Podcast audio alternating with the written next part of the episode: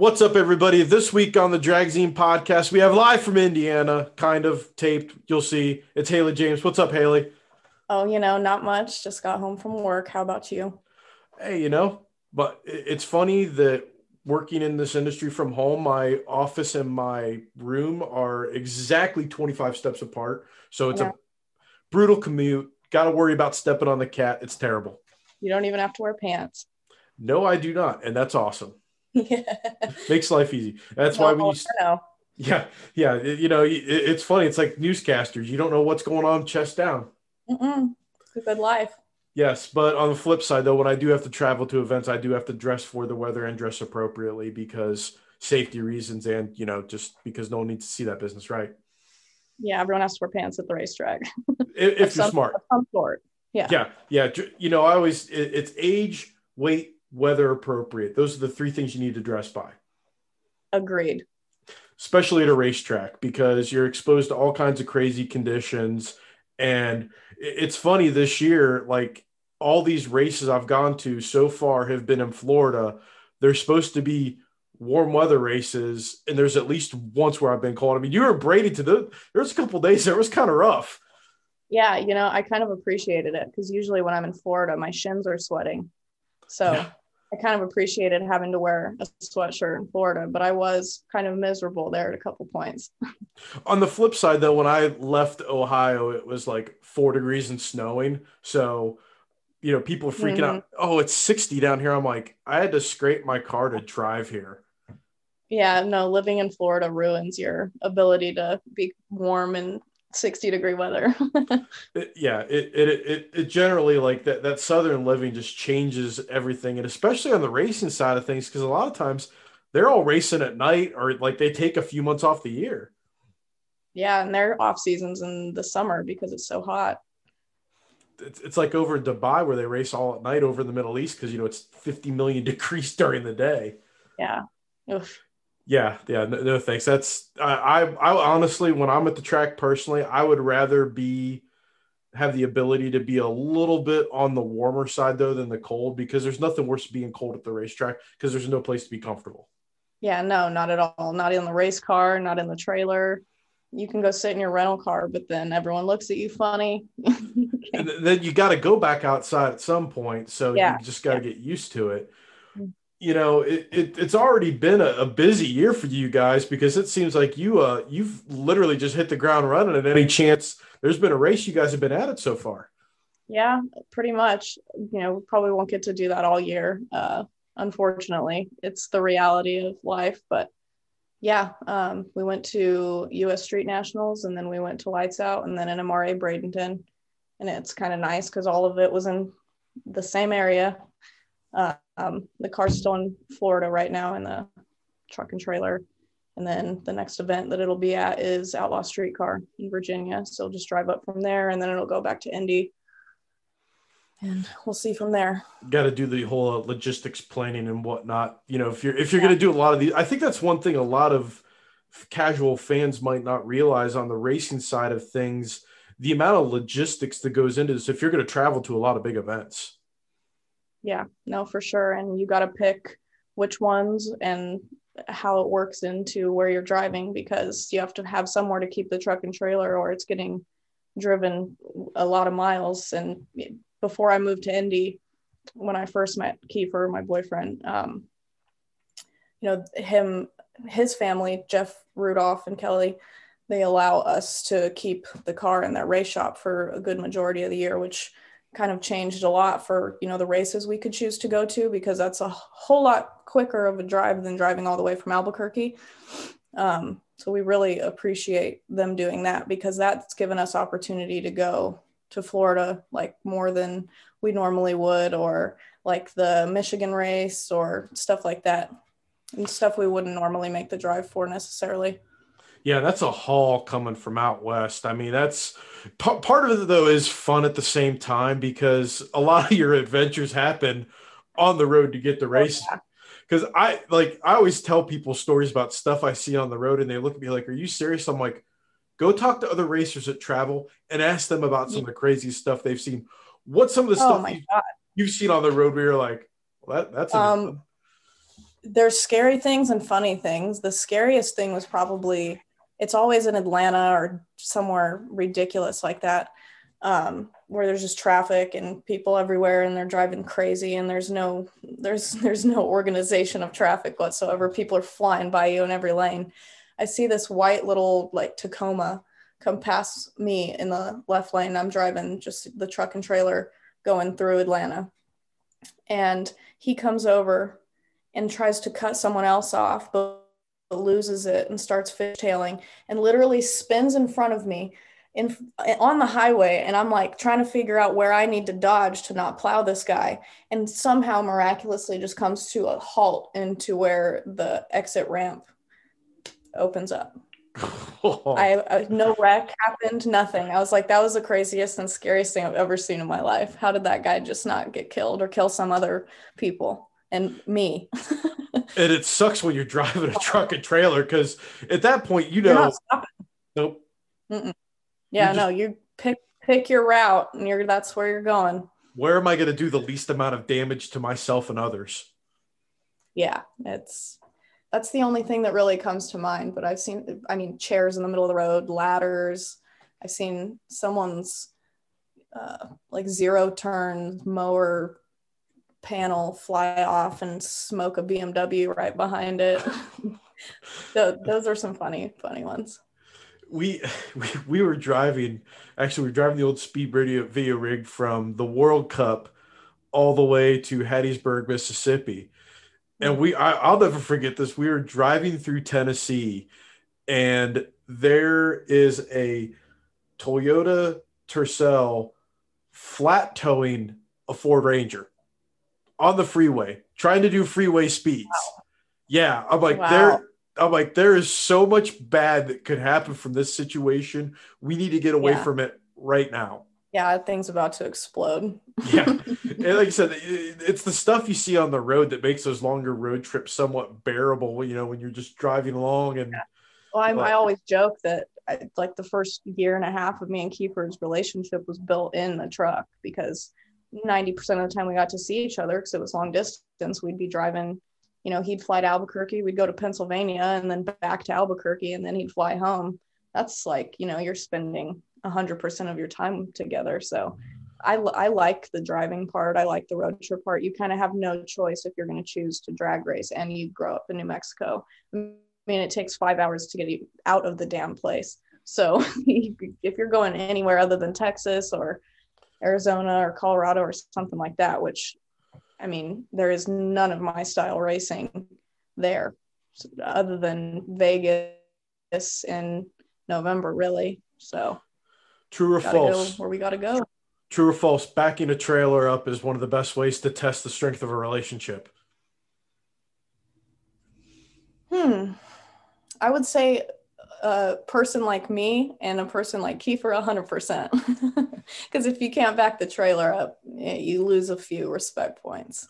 It, it, not only not only respect, just the communication and whatnot part. Because I have I have seen some married couples and some significant others together divulge into near fist fights over the maneuvering of trailers. Like oh, that's funny. No, we don't. Yeah, we don't do that. But I agree with you. I've seen some some real heated discussions over what direction the trailer should be going.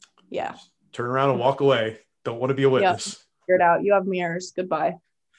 Now, when did you know that drag racing needed to be a major part of your life? Because it's about a journey for all of us. And there just there comes a point where you know you see kids that say, you know what, uh, dad does this, I don't want to do it. And then there's the rest of us that are like, all right, I'm hooked. What do I do? How do I keep doing this?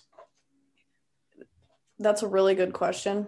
Um, it's it's always been a really big part of my life, which I think is true for most people that decide to make it a really big part of their life in the future. Um, I grew up, you know, going to the racetrack with my dad and watching him race, and you know everybody else that I grew up at the track with quickly understanding that like going to the racetrack is equivalent to like having an extended family. But at a young age you kind of don't have that consciousness of the whole you just know you're having fun. Um, it wasn't so much about drag racing back then as it was going to the drag strip and like being with the people I was with, like, you know, my dad's business partner, John Uris, back then, Brandon Reed, um, just the original B team. It, it was so much fun, you know, just drinking and people just having a great time, just partying. You know how it is at the racetrack.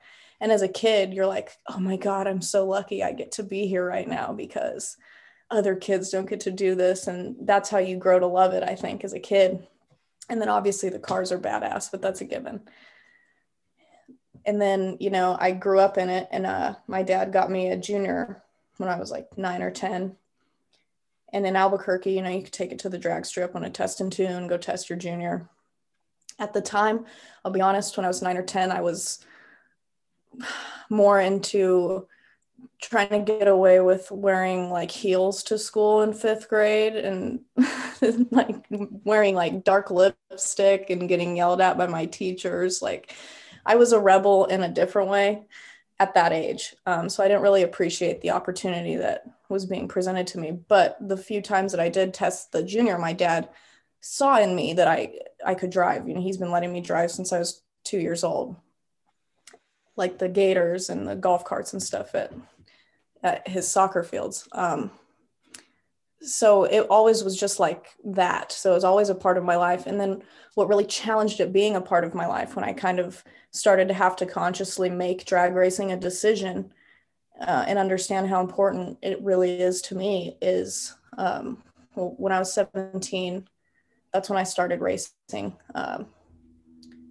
and then in 2018, or not 2018 20 2016 is when i turned 18 and i got and i was married i got married i was married for eight months to someone i wasn't meant to be with somebody not uh, affiliated with drag racing somebody that doesn't understand drag racing what it takes you know honestly you have to understand what drag racing is if you're going to be with someone that likes drag racing or just accept that that they have their thing and you have your thing. Otherwise, it just won't work because to people that don't get it, drag racing stupid. You spend too much money, you never make any money. You're just out getting drunk, partying with your friends, like putting yourself in danger. Like, you know, the, the rational person that doesn't drag race's perspective on it. Um, but it just, you know, it didn't work. And every time I go racing, you know, there, there was an issue with it but I didn't care. Going to the racetrack was like my place, my home. And so having to consciously be like, okay, this drag racing is clearly the most important thing in my life because I will pick everything or I will pick drag racing over everything. Um, always have, but never realized why. And then that relationship ended, and I was just really focused on drag racing, you know, working for my dad, helping him build engines, learning that, um, trying to figure out what I wanted to do with my life. Now realizing that it wasn't going to be business school or political science or nursing. I tried to be normal, so to speak. You see everybody in drag racing pay for their cars with a business that isn't affiliated with drag racing. So you kind of get the idea I have to do something else to be able to pay for this because this is just a hobby. But the ones who have really figured it out are the ones that create their life in drag racing. I mean, like you, like everybody that is just wants to be at the racetrack. So they figure out I have to make my career in the racing world. Otherwise, good luck. So I knew that I had to pick a career in drag racing. I knew it wasn't going to be, you know, business school or political science or nursing, all the things I had tried before. And one day, um, I was sitting, standing in the shop with my dad, building engines with him and I looked into the corner of the room at the welder that's always been in there. And for whatever reason, I just was looking at it differently. And I had some epiphany about, like, well, maybe I should try welding. That's something I think I could do. I like tedious things. I like, I'm the one that likes to cut the rings for the engines. No one likes to do that. I really like to do that. So I'm like, that's welding type of thing where everything's really small and annoying and I like that.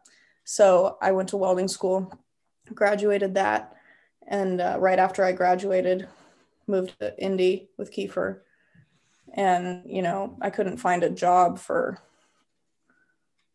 uh, like six months because I, I i wasn't i mean i was door dashing. I, I like i i was making money but i didn't find like a, a job because it's so hard to find somebody that understands that like while i'm there i'm going to work really hard and i'm going to do everything you ask me to do but then I have to leave for a week to go drag racing.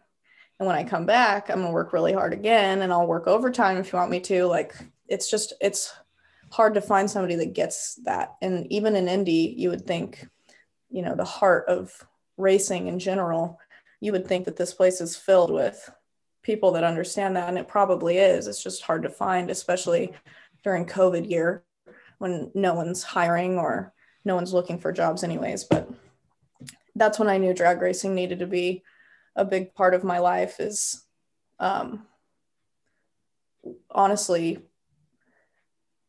going to college and realizing that nothing I was doing was realistic at all. About halfway through each time, I just realized, you know, uh, if I do this, I can't be who I am like right now even if that's not driving a car, I am the person that wants to be at the racetrack, whatever that means. Um, and I just, it made me realize I got to pick something else. And then when I met Kiefer, he went to school for graphic design and marketing and PR, and he used that for drag racing. And you know I, I i know about all these people at this point that hmm. have somehow magically made their career in this industry but i was so like lost at how i would do that. And when i met him and he was like just you know works from his computer and has all these clients and drag racing and i was like wow like it really is possible like you just have to do it. And so that kind of was inspiring as well. And yeah i mean here we are that's all I want to do. I want to eat, sleep, breathe, bleed. if I already said that, bleed twice, drag racing. I think that the way you just talked about the scribes, yeah, I, I totally get that because it's it to be in this industry, you have to want to be here. You have to put in a lot of people don't realize the time and effort that if you are not blessed with piles of money, you have to work very very hard to make a living at this. And it's a it's a living of passion if you will. 100% and you know i come from the silver spoon so to speak. I get to race with daddy's money. And like i appreciate that. There's you know people that don't people that do whatever. You get you get the haters really mm, daddy's money whatever. Like that's fine. It's it is what it is. You can't talk about it if i'm the one admitting it. It is all my dad's money like you know? And if you don't have access to someone's money whether it's yours or someone sponsoring you whatever you ain't drag racing. You better be you better have money or be or have access to money to be able to drag race and that's just facts. Eh, heads up. Anyhow you get into the bracket racing world you can build something cheaper and have incredible driver skill and go out and win thousands and thousands of dollars um, and I think that's just like where there's like two different worlds uh, with that, just because where my passion for drag racing lies and my dad's and Kiefer's really has nothing to do with money, which is probably why we get why us in general as drag racers get called stupid because it's not about the money. You're no, spending more than you'll ever make. And like people don't get that, but it truly is a sport of passion because you spend everything you have in, in time, money, tears, blood, and sweat just for a few seconds, literally. Drag racers are the biggest idiots on earth because we spend all of our money to spend less time in our vehicle. That, mm-hmm. like, that you, you explain that to like a normal person and they look at you like you have two heads. They're like, wait, you don't want to, re- like, you could see them trying to rewind it in their mind. They're like, that that doesn't compute. It and it doesn't. That's why if you're gonna do this for life, like you have to surround yourself with people that get it. Otherwise, it'll just never work. Well, you mentioned that you know your father's played a big role in all this, and he's been there throughout your career. And it's been interesting for me to kind of I started thinking about this to kind of watch how it's evolved and how it continues to change. And you've gone from being, it seems like, more than just you know the person lets go of the button and mashes the loud pedal, where you're up in that car's guts a lot. You're on the laptop. You're making a lot of calls. Talk about how that's kind of like evolved between you two over the years. I mean, yeah. So it, it obviously my dad's my dad, so he's kind of helped shape me into the person I am. And you know, as a kid and a teenager, even though we've always been friends, so to speak, like he was hard on me. You know, you do something wrong, you get told about it just because they're trying to make you better, even though it seems harsh when you're an angsty 12 year old. And, you know, why is dad being mean? like he's not, he's trying to make you better. And, you know, I've always, I've always been a very interesting individual. Like I said, when I was 10 years old, I was trying to wear heels to fifth grade. Like it's just, I've been a handful my whole life. So trying to refocus all of that energy into like something that mattered was like my parents' probably biggest uh, feat because I hated all sports. I hated all instruments. I didn't want to do anything ever except go to drag racing with my dad. But because because of life, you know, my dad wasn't racing like as much as we are now. When I was a kid, he was racing way less. So it wasn't like one of those things where I just that's my hobby as a kid. I didn't grow up next to a drag strip or even a couple hours from a drag strip that had anything going on that we would be competing at or whatever. So I was just always disinterest, disinterested in everything and would just want to hang out with my friends or whatever. And then, like I said, he bought me a junior and I wasn't super interested at the time and I think he kind of just not gave up on it, but it's just like whatever. If she'll figure it out someday, I just got to let her do her thing. And if she ends up drag racing, she ends up drag racing. But I always loved driving things, no matter what. Mm, dad's truck, like once I got my permit, I drove every day, everywhere, drove everyone. That was just I've always loved driving. But then I turned 17 and uh, was about to graduate high school and my dad told me, you know, if you stay focused and, you know, you don't start screwing off, basically, uh, I have something really cool planned for you, which, like, if you know my dad, you don't take that lightly. Cool to, it's not like, you know, you guys go get ice cream. Like, it's, it's like something cool. So I was like, okay. So December starts to roll around, and dad tells me or asks me, you know, you want to drive a race car? and I was like, yeah of course. And he was like, okay. Um, well, cause, and how it came to be was Frank Varela, my teammate, he had uh, the, the blue car, the one that he won championships in Renegade in. That car was his old race car. Um, it was actually his brother's race car from years and years ago that he ran in, I don't even remember like what series it was. And in the beginning of Coyote Modified in NMRA, uh, there were certain things, certain rules about how the car had to be stock in order to compete in that class, basically. And Frank's current car didn't fit the rules. So basically, him and my dad found the Fox body that I ended up driving and put it together in like two, two or three months. I, some ridiculous amount of time from zero to nothing. And Frank won the Coyote Modified 2014 championship with it. And then they changed the rules where his car would fit. But he decided to move up to Renegade anyway. So we basically had this Fox body, this mid eight second Fox body that had no driver. Um, and, you know, my dad could have driven it, but every time I ask him why he doesn't or doesn't still drive or didn't want to drive, he, he's more worried about the future of this sport now where he feels like more purpose mentoring me to be you know, carry on his legacy, so to speak. So um, I went to Frank Hawley's drag racing school. That was the surprise. And my first pass ever in the Fox body was in NMRA Bradenton Q1. and I mean, I did good. We runnered up.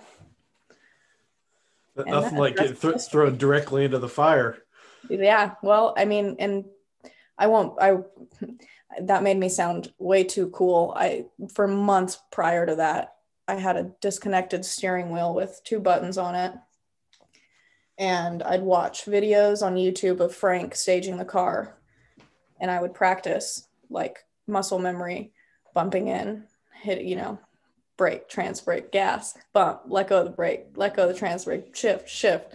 Like I would just go, I still do it like at least twice every single time before I go down the track because it's a routine and it is comforting when you're nervous and there's pressure to have something exactly the, the same all the time.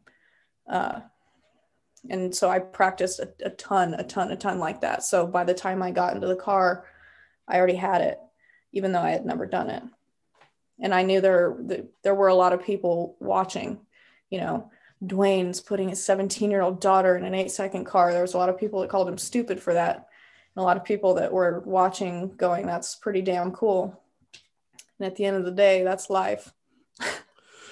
you know, to kind of flash forward a little bit from that, you know, you you've went on to to stack up a lot of trophies and some championships and it I, I always like to ask the racers that have done that because not everybody can win a race let alone an entire series because that's I, have been fortunate enough to be a part of a team that won a series championship. It's not easy.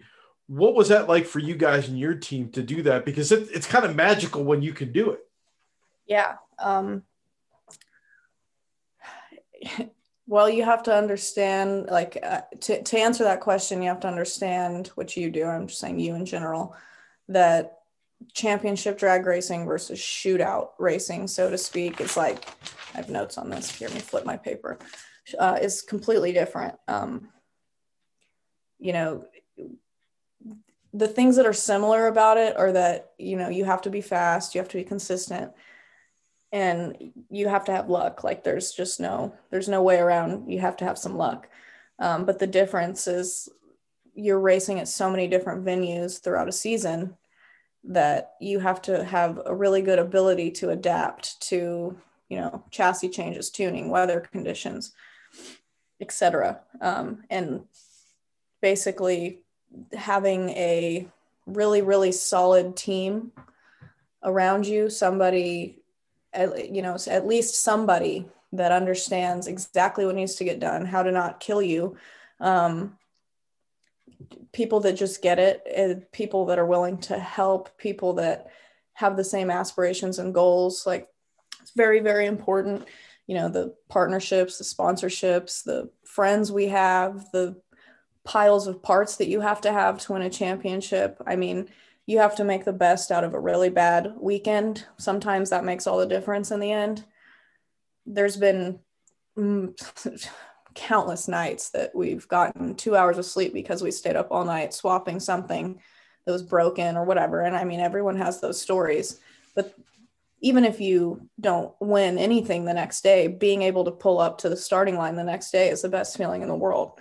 And if you can't appreciate like those small wins, because you're really not going to win a whole lot statistically you're just not no matter how cool or how fast or how rich or how whatever you are you're not going to win the time. Like that's why drag racing is cool because there is luck involved. The cars break and do things that they want to do because they all have their own little personalities.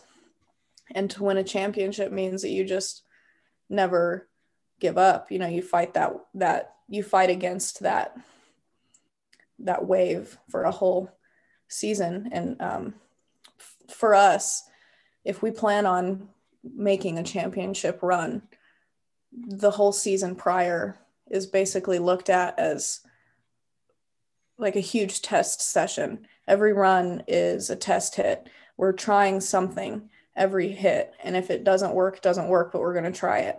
And then by the end of that season, if we figured something out, if we got it right, if we're right there, then we go run for a championship. Before we get on to our next question, I have to do my uh, hit up our sponsors of this broadcast. It's uh, Airflow Research, AFR, the original CNC ported cylinder head. From the street enthusiast to the hardcore racer, AFR has designed a cylinder head for your application with one goal in mind just to go fast, which is the point of heads up racing. And we all kind of, I, I was raised around bracket race. My dad bracket raced, his friends bracket raced. I personally didn't get involved into a lot of heads up racing until I started crewing for a heads up racer. I like them both. Some people don't. With all these different types of racing out there, what draws you to small tire heads up racing? That's it's one of my favorite questions. I had to spend a lot of time thinking about that one. Um, so it kind of starts off like 20 years ago. Obviously, all of this at the end of the day starts with my dad, but it's kind of a funny story. My dad was sitting on the toilet watching or uh, reading because you weren't watching anything on the toilet back then, reading um, Muscle Mustangs and Fast Fords. And there was a little blurb talking about uh, Super Street Outlaw or Outlaw 10, one of the two, Super Street Outlaw. And uh, the quote was asking him why he was leaving the class or, or something of that nature. And he, he replied uh, that beer, beer drinkers and hell raisers are the only run, only ones that run Super Street Outlaw. And my dad read that and he was like,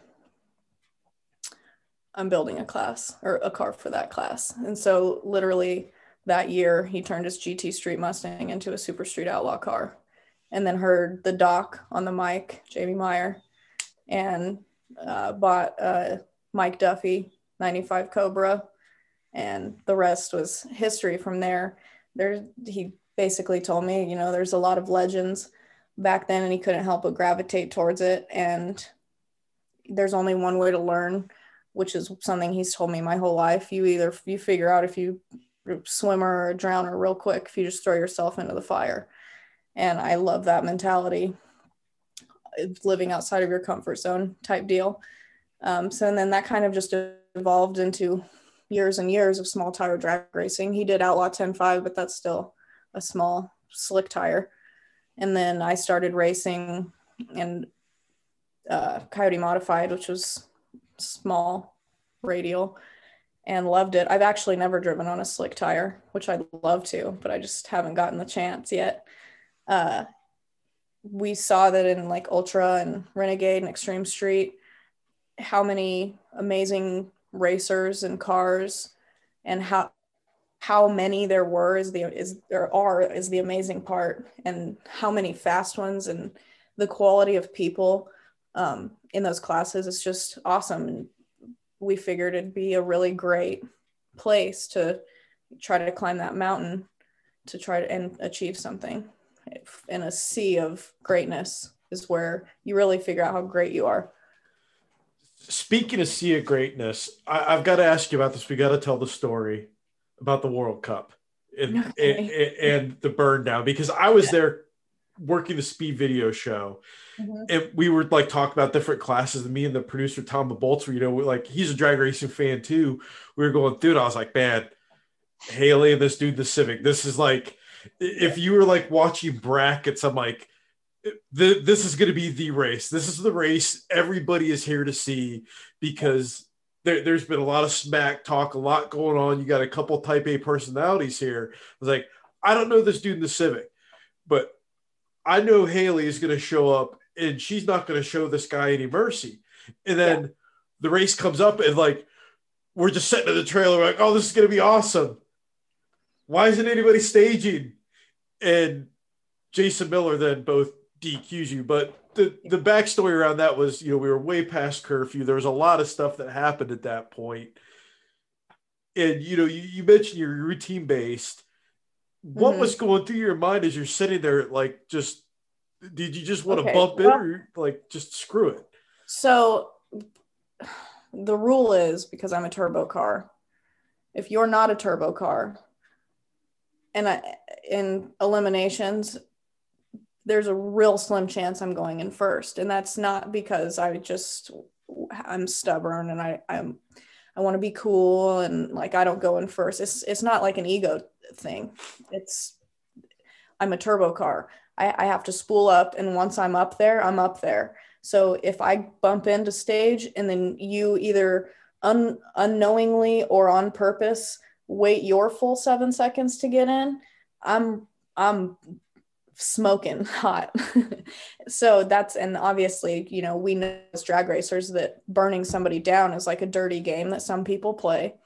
And until you know exactly who those people are, you just have to be very careful. So the my dad's rule for me has always been you don't go in first so I don't.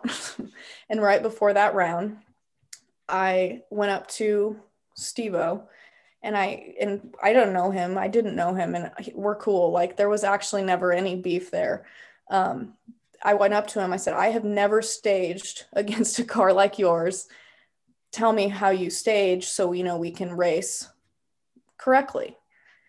And he was like, "When I see you, you know, we we learned later it was a miscommunication, I suppose, is what we came to the conclusion to. But basically, he said, when I see you pre-stage, I'll start spooling. That's ba- that's what I heard, and I was like, perfect, because that's what I was planning on doing. Since you're also a turbo, so we go in to pre-stage, and I don't hear him. I kind of like hoss the throttle a little bit to see if like he'll start coming up so I can come up and we go in at the same time and it's not happening. So I was like, all right, I'll just sit here because that's the game you play at that point. And it was 36 seconds in, and we both got double DQ'd, which, you know, there's plenty of opinions about that. There's no hard feelings there either. But it was just one of those things. And honestly, as the kids say, that gave us a lot of clout. as the kids say. as the kids say. I don't fall in that generation. So that's as the kids say but like that that good or bad there's no no press is bad press apparently because a lot of people found our names out through that. And we came back next year and won all the money. That, that, that that's what i was going to get to. That's the best part is because you know the internet's the internet things happen and then you know you guys just tow your stuff back out from new mexico once again and just smash everybody and you know pick up your check and leave which to me that's like i'm not a smack talker i let you know you, you let your your your your actions on the track or you know when i grew up wrestling you let your actions on the mat take care of it those are the people that you fear the ones that don't talk trash and will just stare at you like they're staring through you and as a mm-hmm. racer you'll see those people too it's like when you go yeah. to a grudge race and you see the people john it's the dude that's not talking is the one that you don't want to race Right, because he's confident. In my opinion, most of the time, confidence is fairly quiet, and sometimes confident people are loud as well. But I feel like you don't have to be loud if you're confident in what you're doing. As far as talking smack, it's just not my thing. That's why I like heads up so much. You know, there's none of that really. I mean, of course, everyone talks about everybody else in their pits, but that's life that's just everyone everyone what everyone's going to do anyways in anything but there's none of that. There's no going up to each other in the lanes and being like you know if you don't give me a thousand bucks after this i'm to hit you over the head with my helmet at the end of the track. Like no there's there's none of that. The, the most intense it gets is a burn down and that's pretty pg and I have seen some burn downs get just in, interesting, or I, I have seen starters that are just you got two kinds of starters the ones that are not amused by it, that are like frantically waving you in. And then I've literally seen a starter crack open a can of Coke and be like, you know, I can I can sit here all day, boys. That's my favorite starter right there. That that one. The one that go that tries to rile the crowd up when the cars won't go in. I love me a good staging duel. Probably because my first round eliminations ever, I got in a staging duel for a minute and a half. Personally, I've always found it interesting, at least in my bracket racing experience, that the people I've had people try to double ball me play games and yeah, whatever. I'm gonna do what like you're just you're a placeholder holder and what's about to happen. I'm gonna do my job and race my race and race the track. You can sit over there and do your taxes, turn cartwheels, whatever. Mm-hmm. I'm gonna stage when I stage and do what I do. And what what people that are trying to screw with others sometimes don't realize is that makes some drivers way better.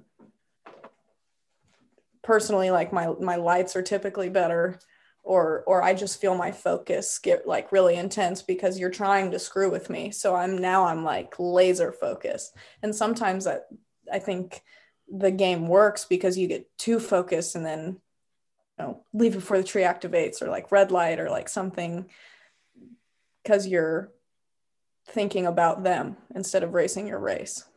What I find entertaining is when people do try to play games with turbo cars and they don't maybe they haven't done their research or realize the person in the turbo car they're trying to burn down has spent an absorbent amount of money on their transmission so they can sit in the beams for the full amount of time and they're just going to sit there and wait and wait and wait mm-hmm. and it's funny to see people that try to play that game and then they get burnt by it because they're so busy trying to play a game they pull themselves out and they break concentration. Yep. Yeah. It's really interesting.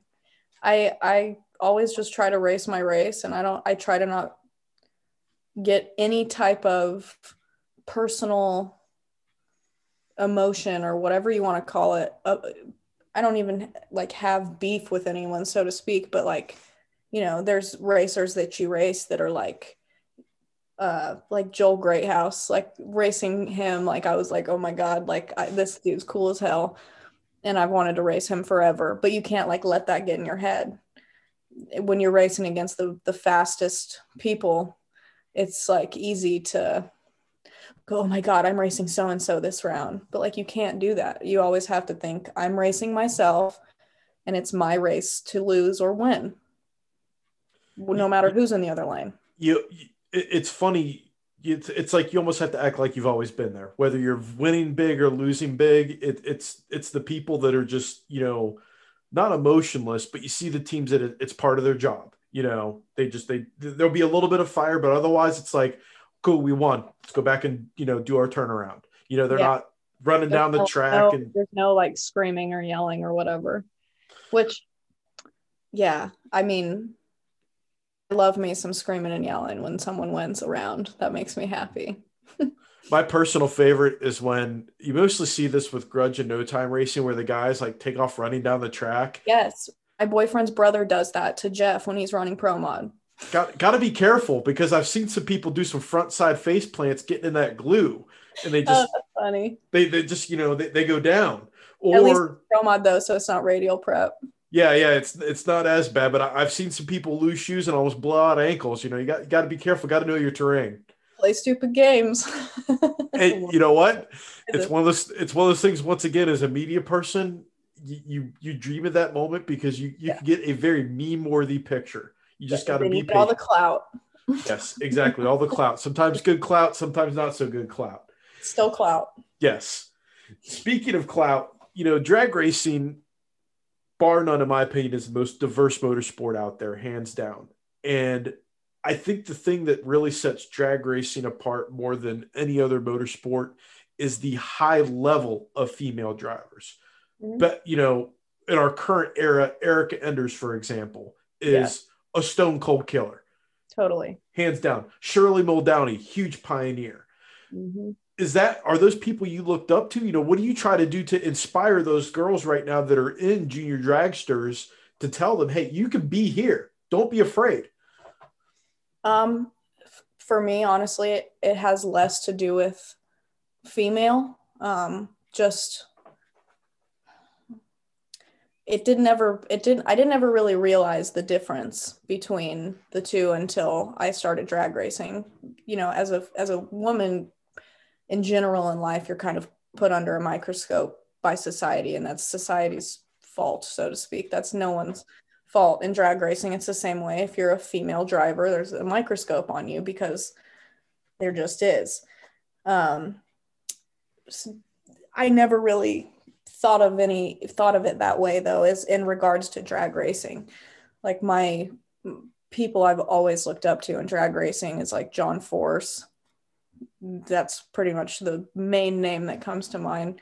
I'm like a John Force super fan. He's one of the only people I see at like when I go to PRI and I, I'm like, oh my God, there's John Force. Like I haven't seen him a million times. Kiefer makes fun of me. He's like, Are you seriously so starstruck right now? I'm like, Yeah, dude, that's John Force right there. Yeah. Yeah. So him for sure. Um, the, he was also a huge uh, hero, I guess, so to speak, of my dad's. Just a legend, someone that will only ever exist once.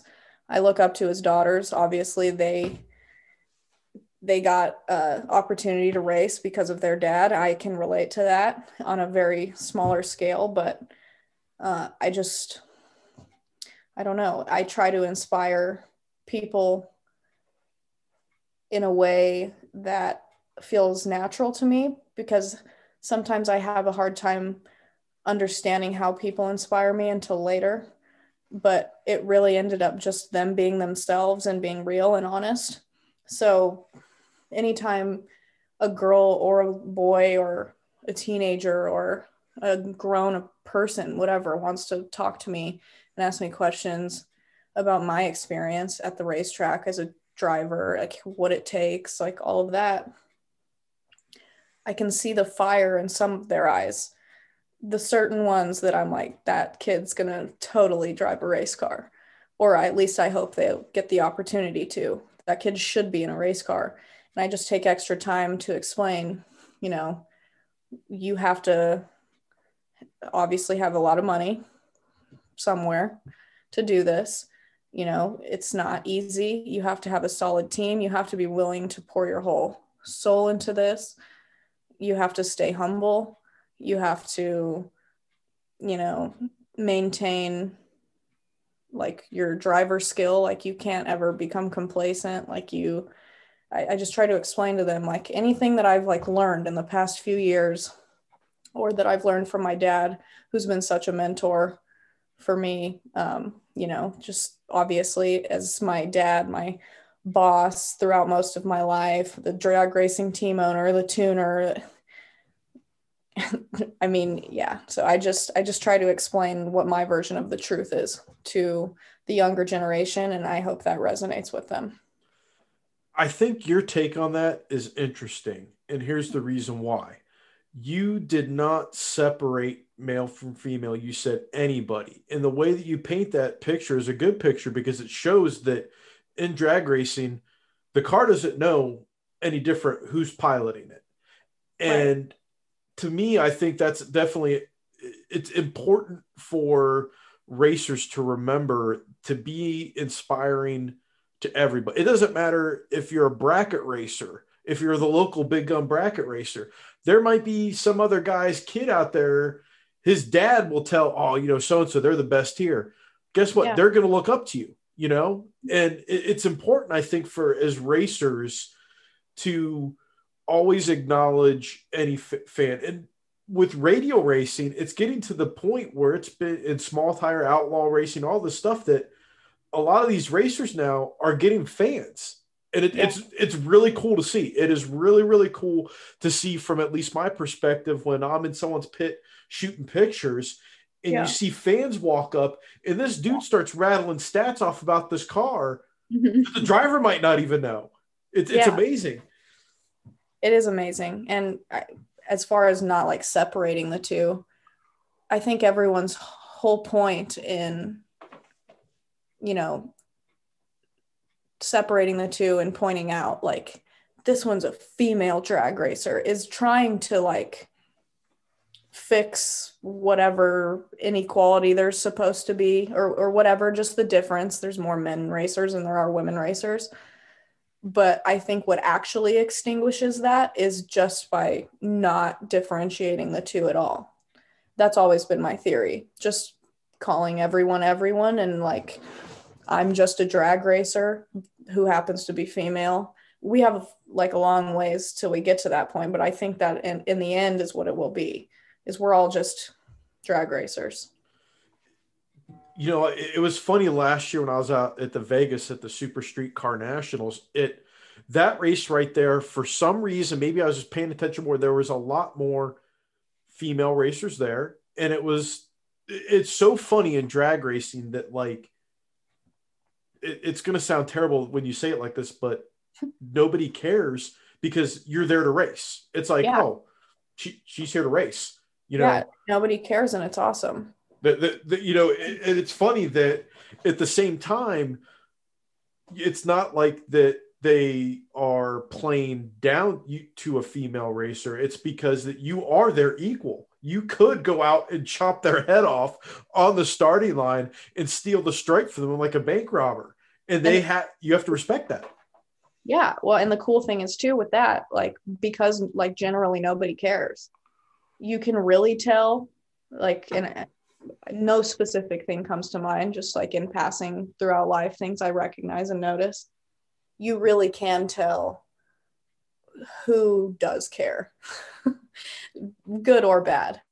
Um, you know, somebody that thinks it's ridiculous that there's a female in a driver's seat someone that's that old school or that just you know you there are those people and it's in the little slit comments that you're like did you did you just really say that? But they don't even realize what they said because it's just the the the reality they grew up in. And then there's the ones that are like oh my god you're a fu- you're a female a girl drag racer. And you're just like yeah kid I, I don't know what to tell you but you can do it too. And and and hopefully you do because you seem to like it quite a bit switching know. switching gears a little bit is you know you guys will literally epit- you, you are the epitome of get in where you fit in you will race at any event any series or whatever you know what are the kind of events that you like to go to with your car? Is it the one-off things? Is it you know the NMRA stuff? You know what what kind of events get you excited? We've gone to so many events, so many different kinds of events over the years that it's hard to pick really like what our our favorites would be or or and it is constantly always changing, you know. It just drag racing's ever evolving so some years, some races are better than others. Some years, other races are better than those races were. And it's kind of just the way it goes. But, you know, we like to go where there's tight competition, um, where there's a lot of cars. We obviously safety's paramount. We're not going anywhere with guardrails. Um, people or places that have fans, you know, good media coverage, good announcing, like just places you feel appreciated and like celebrated as drag racers um, and just as drag racers meaning everyone not just the drivers the, the crew the everything like just where drag racing in general is celebrated where it feels like a big huge party like a big huge serious party for days and you feel like you were there for two weeks but it was only four days and you're beat and you can barely wake up Sunday or Monday morning after the race ends. That's where we like to go. What's the what what's your favorite track? What what's the one that you like what you you see an event there you're like, "Oh, you know, let, let's let's go out of our way to go to that facility." I mean, lately for sure Bradenton. That track's amazing. Um Victor's really cool. The track prep there is amazing. I, I mean, Bradenton's awesome. Um, I I love MIR. Haven't gone there in a really long time, but I love MIR or MDIR. And Bowling Green in the fall. That is that's that's a Bowling Green in general. Yeah. Like, when it's hot though, the track doesn't like us very much. yeah, they're uh just for some reason it, it's like that Bowling Green around you know late August, early September around LS Fest time, or you know someplace like Outlaw Armageddon, you know in Oklahoma in August, it sucks because it's hot and humid. It, it's just yeah. rough. Yeah, like I like heat to a certain point, but when it's so hot and humid and nasty that like I pull my camera lens off and it instantly fogs up from coming out of the air conditioning, you know it's Yeah. rough. Yeah, well, I wear glasses, so I walk outside and I can't see anything. Well, and I'm I'm a desert girl, so wet heat and me don't really get along. But I live in Indiana now, so I better get used to it. Yeah, yeah, you're definitely going to get introduced to the fun and excitement of it's 95 degrees and 95% humidity and it's not going to rain. Deal with it. Yeah. What you know, the Bowling Green, I'll definitely buy that for a dollar. Is one of my favorite tracks for the simple fact that I've been there for some, you know, NMRA finals. I've been there for LS Fest, and I've been there for when the Street Outlaws were there. And there is mm-hmm. something about that facility when it is a packed house that is just it's magical. It really, really is. It is. I love Bowling Green. I, I really like Gateway too, or whatever it's called now. Worldwide Technology, Technology. Raceway. Yes. Now, my like the track that I love to go to anytime I have an excuse to go to is of course Norwalk Summit Motorsports Park because how you get treated there. But that place, I've went there for the night under fire, which I highly recommend if you haven't like if you just want to go to an event just to drink beer and watch racing, that's a show. Like that is an absolute show. But that place packed with forty thousand people is that that's nuts. Uh, yeah, I I can only imagine. That would Like- be nuts. I, I've been there when there's been a lot of people there, but Yeah. at the night under fire, I will never forget when they were doing the uh they were drive all the drivers were going down the track in their funny cars, like they were doing the slow parade. And I turned around to look at the crowd. I was gonna get a crowd shot. And I'm like, this is the most people I've ever seen here. And you start looking around and there's people everywhere. I'm like, this is what it was like back in like the 70s and 80s when it was like crazy levels of like big events were all like that. I'm like, this is pretty cool. This would be cool to race in front of. like um, Ducks last races, you know, over COVID, the crowds there, God, they were unreal for No Mercy, Lights Out. Those were awesome. It's those races are crazy as a drag racer because it's just hectic, but like that's part of the fun. Like as long as you know how to survive it and you know how to go race one of those events, it's so it's a blast. Like those those are those are great events. it's like going to the World Cup. I, I tell people that that's not an event, that's an experience. Like you're going to go to that, That event. is an experience. I have told people uh, to go to World Cup more times than I've told them to go to any other race just for the experience of like where I come from people that try to make their Hondas fast are like you know putting They're not on that level. on and and they go like 18 seconds to the quarter right that's what you that's what you think when you're just uh, on the street and then you go to an event like that and you're like oh my god that's impressive i have Yeah. a whole new respect for that Yeah, it, it it's. I tell people you haven't lived until you've seen a Toyota Starlet where the wheel tubs are touching the back. It weighs two thousand pounds with the driver in it, shifting gears, going down the track on the bars, not going straight, and homeboy ain't lifting. I'm like, that's something you got to see. Those cars are nuts, wild yeah and the I've drivers are nuts. it, and it's cool to be there too when you get like when you used to get the outlaw 10-5 cars that would do quarter mile racing and you're standing at the top end and you get to hear a blown alcohol door car make a full pull that's a different kind of top end noise. Man i miss quarter mile. I really do. It you talked there, there's two kinds of drivers. Those are radial tire drivers. Those that are Mhm. like hell yeah i'll do quarter mile and the guys that are like i value my life and my gear i'm not doing it. Well, I'm not going fast enough yet to be like, well, that's opinion. Because I am going fast enough for it to be ridiculous. But my personal comfort level, I'm fine with. It would be probably like 690s or low sevens at like 190 in the quarter. That's what my dad did on 10 fives and there's kind of that if you could do it, I can do it thing where and also where he expects me to be able to do what he can do because I'm his daughter and I would love to do some quarter mile 6 second passes but would I do quarter mile pro mod? Absolutely not. Yeah different level of you know you, you look at what the NHRA is doing right now where they, they smack ProCharger in the mouth and kind of are trying to slow those cars down because it's it's safety. Like yeah, no, it's scary. I mean, there's so many cars get wadded up in quarter mile pro mod, and it's like not the car's fault sometimes. It's just or the driver. It's the car's fault, is what I meant. They do not want pro mods going 260 plus.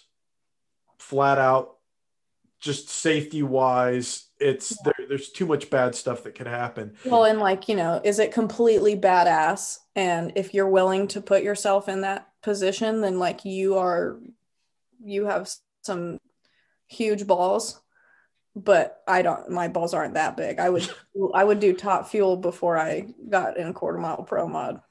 Yeah, the, the pro mod's trying to do everything it can to make your life difficult going down the track. It it yeah. really really is. And then you get the guys like Ken Cartuccio and Fiscus and Kluger that have done 250 on radials, which to me is like that, yeah, nuts. Yeah, that's like I've always told the joke. The dudes at Mickey Thompson are like, they just did what? It's not no, what you don't do that. Yeah, the tires aren't rated for that. well, it's just the simple fact that you know a radial and a slick. Yeah. Like a slick is perfectly okay. It'll dance. You know, look at a pro mod. You know, big yeah. slick tire cars. They move around. Mm-hmm. Radials start moving around and they lose traction and bad stuff happens. Yeah. You better know how to lift. Yeah, and even then, you're you, you know go with God on that one. Steering wheel and the chute. it to me, watch like I, have done some in car videos with pro mod racers, mm-hmm. and they are earning their paycheck inside those cars, just trying to keep it straight. And what's crazier now is that you know you got to hold think about this at 250 plus miles an hour they're driving with one hand now because they have to mm-hmm. manually shift the car and find the parachute. Again yeah. different level of crazy. It, it totally is. And you know i come from the the what is the word i'm looking for? It's not tradition but i'll just use that word for time's sake of you know you're always driving only with one hand my dad basically taught me that way. So this is kind of a, a funny story. Um, so I don't airshift the car, even though it's allowed, because I like to have essentially three reaction times going down the track. I feel like it keeps me sharp and I, I just like it. I have nothing to do with this hand. So um, we had just put a new Motec in the car over the off season, the the M150, I believe is what it's called. And uh, we have the help of Chris Groves at Dyno Edge. Known him for 20 plus years, really a family more than he is a partner business partnership or whatever to us. Um, and he helps my dad out with some tuning stuff. Sometimes we always take our car to the dyno uh, and he's the one that owns the dyno. He's at uh, U.S. Street Nationals helping us dial in the new Motec, which we went on board with NCS Designs, and he does like the Motec development software. So Chris would basically call in and say, you know, yo, we need this to do this. When this happens, based off this, blah blah. You know how it goes. So then you, he writes the code, sends the firmware, downloads with the computer, boom, we have that feature in the Motec. Super cool.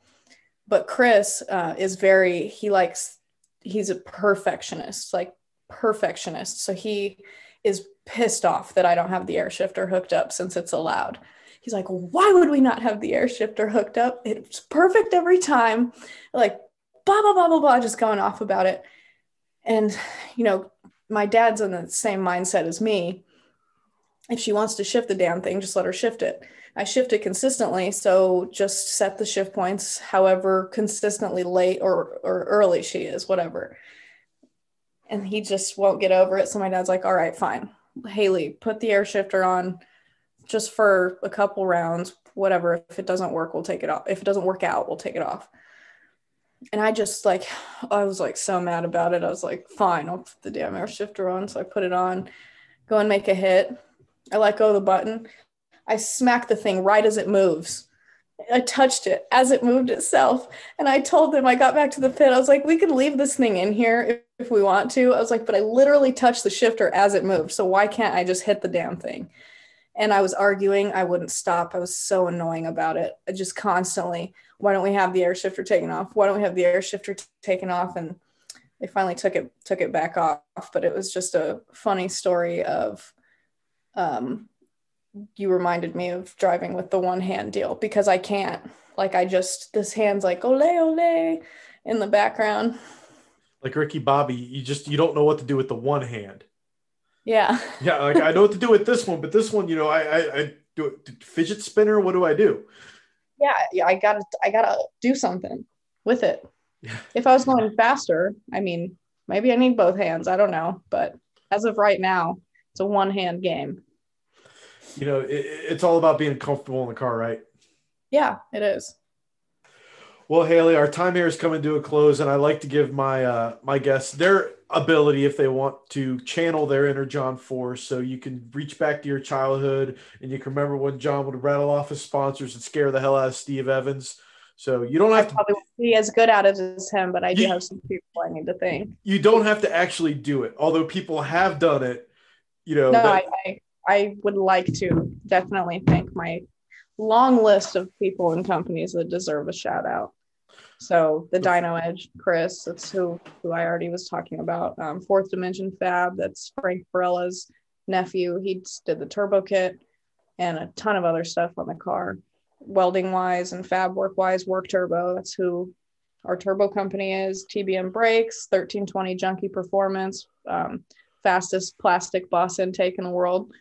NCS Designs, that's the Motec developer, UPR products always, Weldon, love Jim. He's like one of my favorite people ever to see at a racetrack. Uh, RGR Rich Grow helps us with uh, anything motor related, block related, heads related, whatever. Racing for Veterans, Mickey Thompson, uh, Rudolph Motorsports, Riccardi Racing, Rick and Jenny are the best. They're always, always elbows deep in the car anytime anything goes wrong, whether it's 10 p.m. or 3 in the morning. They have been there for most mostly all of that. Race Part Solutions and then Yearwood Performance back in Albuquerque. Um, also, my mom and my grandparents and all of my friends and yada yada. I think I covered it.